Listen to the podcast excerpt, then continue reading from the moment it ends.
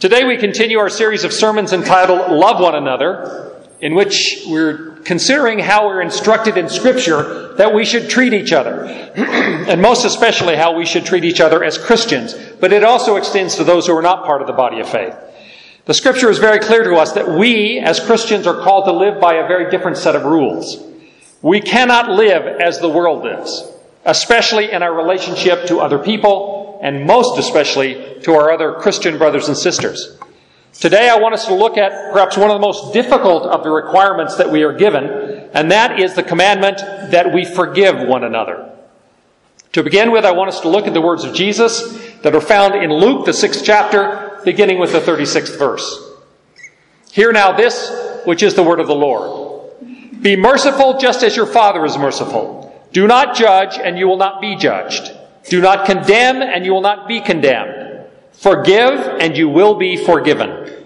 Give, and it will be given to you. A good measure, pressed down, shaken together, and running over, will be poured into your lap. For with the measure you use, it will be measured to you. May God add his blessing to this reading of his word. This passage in Luke echoes the same message that Jesus has given us about forgiveness in the Lord's Prayer, which you recited just a moment ago. You'll remember that in the Lord's Prayer, He told us to pray, Forgive us our trespasses as we have forgiven those who trespass against us. And these passages in Luke 6 and in the Lord's Prayer are only two of the places where we're told in the New Testament that we will be forgiven to the extent that we forgive other people. In fact, there are a number of places in the New Testament where forgiveness of sins is directly connected to how willing we are to forgive other people. In one of Jesus' uh, parables in Matthew 18, he tells us the story about a servant whose master forgives an enormous debt from one of his servants. And afterwards, that servant who has been forgiven a great debt goes out to his fellow servant and refuses to forgive a very small debt. The master, in anger, consigns the unforgiving servant to prison. In the same way, after the Lord's Prayer is given to us in Matthew 6, Jesus comes back and emphasizes even more the connection between our willingness to forgive others and God's forgiveness of us when he says this For if you forgive others their trespasses, your heavenly Father also will forgive you. But if you do not forgive others their trespasses, neither will your Father forgive your trespasses.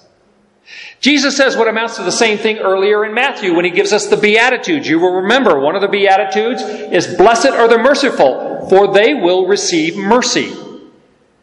That Beatitude has a clear qualification in it. When it says the merciful will receive mercy, it clearly means that those who are not merciful will not receive mercy. Think about that. If you want to receive mercy, you must show mercy. If you want forgiveness, you must show forgiveness. But if you have no mercy, if you have no forgiveness, then you will not be shown mercy by God. You will not be forgiven. It's very simple. It is repeated a number of times to make sure we get it. That God will forgive us only insofar as we forgive others who have wronged us. This is really rather terrifying when you think about it, especially when you think about the fact that the Lord's Prayer says this. When we pray this prayer, which we do every week here, we are saying that we agree with God that He should forgive us only if we forgive other people. That is indeed a fearful thing. St. Augustine in the fifth century call this the terrible petition. Because if we have not been forgiving to others and we pray this prayer, forgive us our trespasses as we forgive those who trespass against us, we in effect are asking God not to forgive us if we have not been forgiving. Make sure you see this. When we pray the Lord's Prayer, we are appealing to God to only forgive us if we forgive others. The Puritan preacher and writer Thomas Watson said it quite simply. A man can as well go to hell for not forgiving as for not believing. Charles Spurgeon, the great 19th century English preacher, said of this part of the Lord's Prayer, unless you have forgiven others, you read your own death warrant when you repeat the Lord's Prayer. This is not something we want to hear. Part of us rebels against the idea that even if we profess faith in Jesus, we still could be condemned by God for not forgiving. We could not be forgiven by God. But this isn't my idea. It's not Thomas Watson's, it's not Charles Spurgeon. Remember, Jesus said, If you do not forgive others their sins, your Father will not forgive your sins. It's very clear. In fact, C.S. Lewis wrote, No part of Jesus' teaching is clear, and there are no exceptions to it. He doesn't say that we are to forgive people's sins providing they are not too frightful, or providing there are extenuating circumstances. We are not to forgive them all, however spiteful, however mean, however, uh, I'm sorry, we are to forgive them all, however spiteful, however mean, however often they are repeated. If we don't, we shall be forgiven none of our own. Are you scared yet? Well, there really isn't any need for us to be frightened as long as we have forgiven and continue to forgive others. But my brothers and sisters, if you have ever said something like, well, God will have to forgive that person because I can't, or if you have ever seen someone who has slighted you fall into difficulty or grief and you have said to yourself, well, she certainly deserves that. If you have ever refused to listen to an enemy or an opponent who approached you for reconciliation, if you have ever thought, I cannot forgive that person or even talk to him, the sin, the betrayal, the grief was just too great. Brothers and sisters, if you have ever thought or said or done any of those things or anything else that reflects an unwillingness to even try to forgive, I am fearful that you have put yourself in the danger of hellfire. If you have ever been wronged and you have continued to dwell on that wrong, rubbing it like a sore tooth and thinking of all the delicious ways that you might exact appropriate and deserved retribution, if you have ever in any way planned or even simply hoped for revenge, you are calling down God's judgment on your own head. It doesn't get any more serious than that. The story is told of John Wesley, the founder of Methodism, when he was in the American colonies before we were the United States. Wesley approached the General James Oglethorpe. Oglethorpe was the founder of the state of Georgia, and he was a man known for his great pride. Wesley went to Oglethorpe to ask him to forgive a man who'd been sentenced to a very severe punishment for what seemed like a minor crime. General Oglethorpe responded, I never forgive. To which Wesley replied, Then I hope, sir, that you never sin. Wesley knew that when we insist on not forgiving, and especially when we treat an unforgiving spirit as though it were a virtue, then we ourselves cannot be forgiven. I've told the story before of Corrie ten Boom, who later in her life was reminded by her secretary about someone who previously had done her a great injustice. And Corrie ten Boom, who of course you remember from the hiding place, um, Corrie insisted that she did not remember this great slight. And her secretary insisted, Corrie, you must remember it. It was a terrible betrayal. It disrupted our lives for months. But Corrie responded, No, I don't remember it. In fact, I distinctly remember having forgotten it.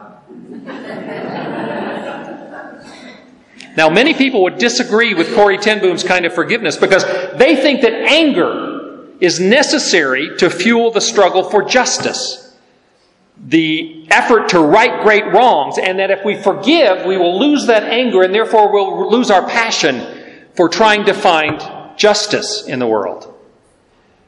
But we as Christians must disagree with that. We must say, no, I will forgive and I will struggle for justice.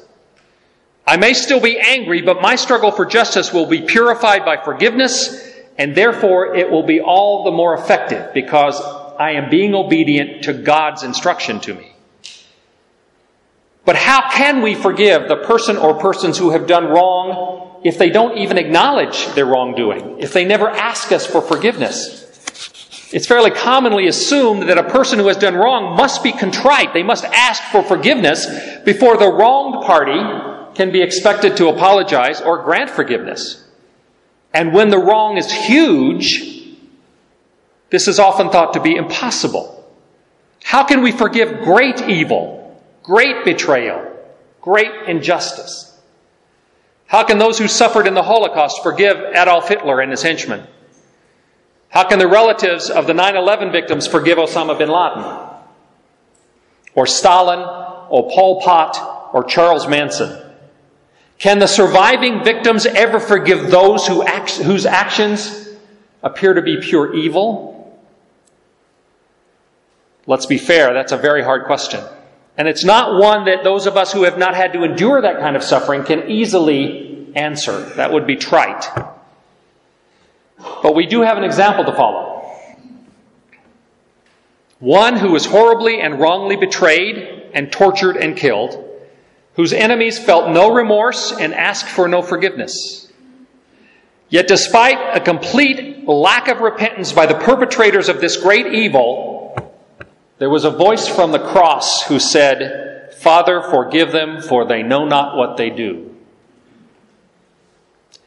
Neither Pilate, nor the high priest, nor the Roman soldier offered any apology to Jesus, yet he prayed for divine forgiveness for them in the very midst of their brutality.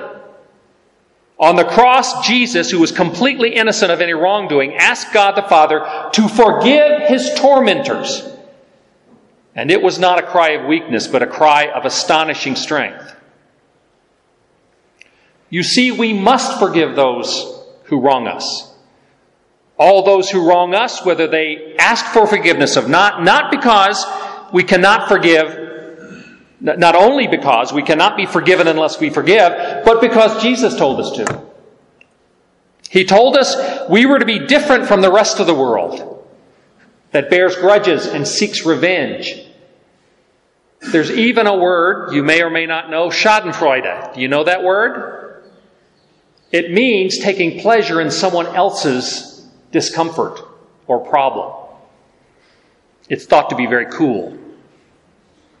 But Jesus told us we were to be different from the rest of the world, that we were to love and to forgive. And not only did he tell us that, but then he showed us how to forgive. As the Apostle Paul writes in the third chapter of Colossians, and I think we have that slide as well, don't we? Therefore, as God's chosen people, holy and dearly loved, clothe yourselves with compassion, kindness, humility, gentleness, and patience. Bear with one another and forgive one another if any of you has a grievance against someone, and here it is Forgive as the Lord forgave you. And over all these virtues, put on love, which binds them all together in perfect unity. We may think it's impossible to forgive a great wrong against us or against others. But the reason we believe we can't forgive is that our focus is in the wrong place. We people, human beings, have such a tendency that when we've been wrong to focus on the wrong itself that was done, or on the person who did wrong, or on ourselves as the victim. As long as these are our focus, as long as we focus on the evildoer, or the wrong that was done, or ourselves as victim, we will never be able to forgive as Jesus told us to forgive. But if, even for a moment, we cannot focus on ourselves or the wrong or the wrongdoer, if instead we can focus on Jesus, then we will find our way to forgiveness. Jesus forgave those who did terrible wrong even when they did not seek forgiveness and even when they did not deserve it. And that includes us. Jesus forgave us even before we had acknowledged our own sin before we had asked for forgiveness, before we deserved forgiveness. He died for us because he loved us. In Romans 5 8, Paul says, But God demonstrated his own love for us in this while we were still sinners. Christ died for us. In other words, before we deserved forgiveness, he forgave us. So we are to love as Jesus loved us. We are to forgive as Jesus forgave us. And we can do so, perhaps we can do so only, if we focus not on the wrong, but we focus on Jesus. If we focus on the one who is our model for forgiving and for loving in spite of great wrongdoing. And I will end with one example of how it is possible, in today's world even, to forgive great wrongs. In 2006, a man named Charles Roberts walked into the West Nickel Mine School, an Amish school in Lancaster County, Pennsylvania, with a gun. He first forced the adults and the boys of the school to leave so that only 10 little girls, aged 6 to 13, remained in the building with him.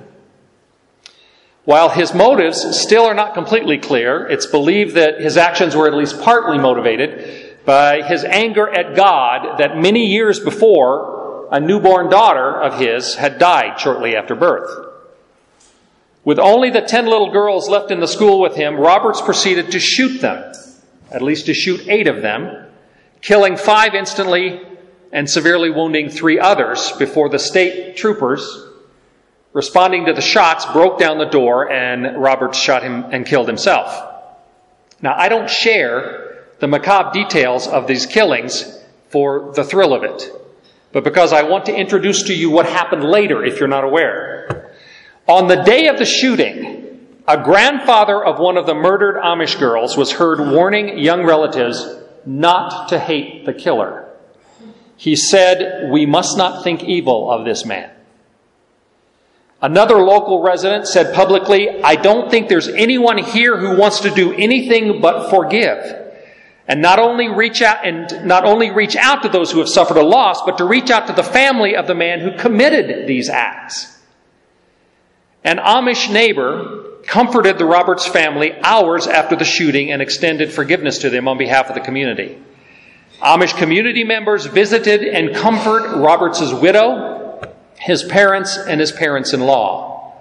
One Amish man held Roberts' sobbing father in his arms reportedly for an hour to comfort him. The Amish then set up a charitable fund for the family of the shooter. About 30 members of the Amish community attended Robert's funeral, more than the non Amish that attended. And Marie Roberts, the widow of the killer, was one of the only outsiders who was invited to the funeral of one of the victims. Marie Roberts the killer's wife, wrote an open letter to her Amish neighbors thanking them for their forgiveness, for their grace, and their mercy. She wrote this Your love for our family has helped to provide the healing we so desperately need. Gifts you've given have touched our hearts in a way no words can describe. Your compassion has reached beyond our family, beyond our community, and is changing our world. And for this, we sincerely thank you. Those Amish families were Christians. And they knew what it means to forgive as Jesus forgave. Not because the wrongdoer repented, or because he asked for forgiveness, and certainly not because he deserved forgiveness by any measure. They were able to forgive because their eyes were on Jesus. And with that as their focus, they were able to forgive even so great an evil as the one that they suffered. May God give us the grace and the wisdom to also learn to forgive by turning our eyes on Jesus and remembering how much He has forgiven of us. Amen.